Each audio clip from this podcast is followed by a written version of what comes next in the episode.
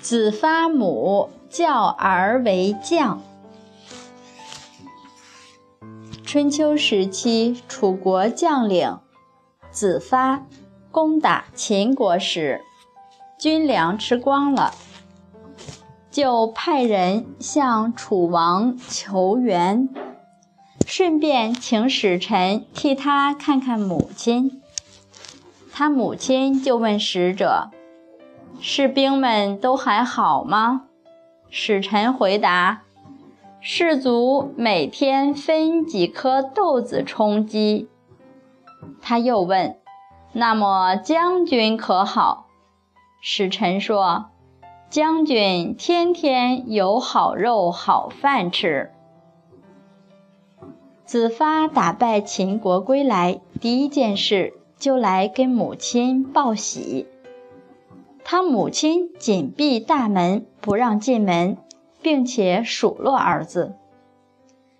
子发就请侍者问母亲：“这到底为什么？”子发的母亲当时举了越王勾践卧薪尝胆的故事来教导儿子。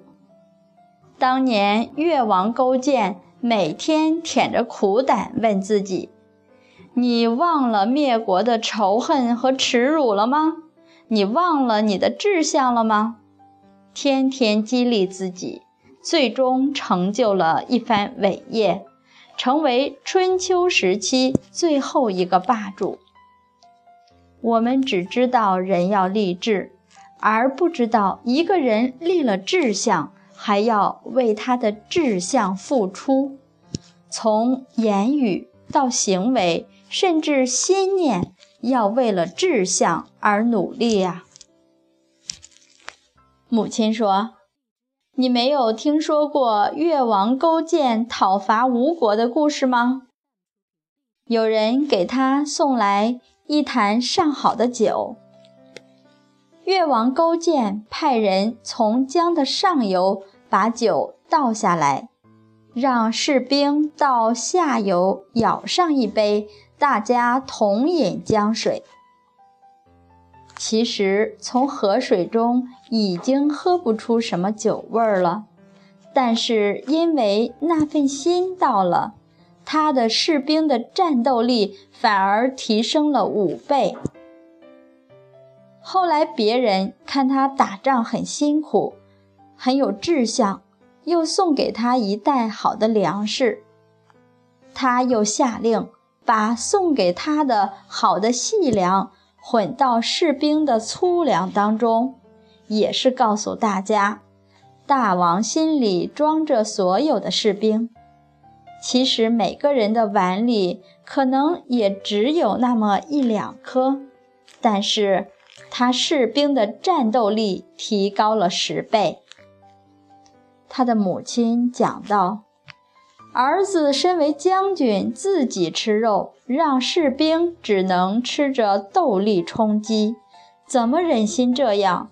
太暴虐了，太薄情寡义了！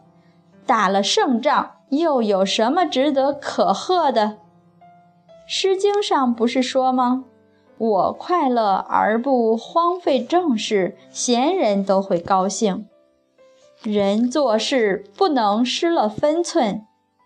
如今将士们无休无止地在卖命，出生入死，而你却能够享乐。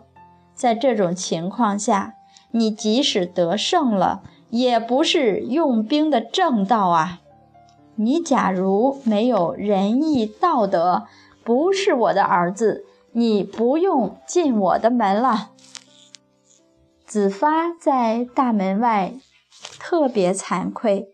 于是，一再向母亲谢罪认错，他的母亲才放他进门，自是一番的教诲。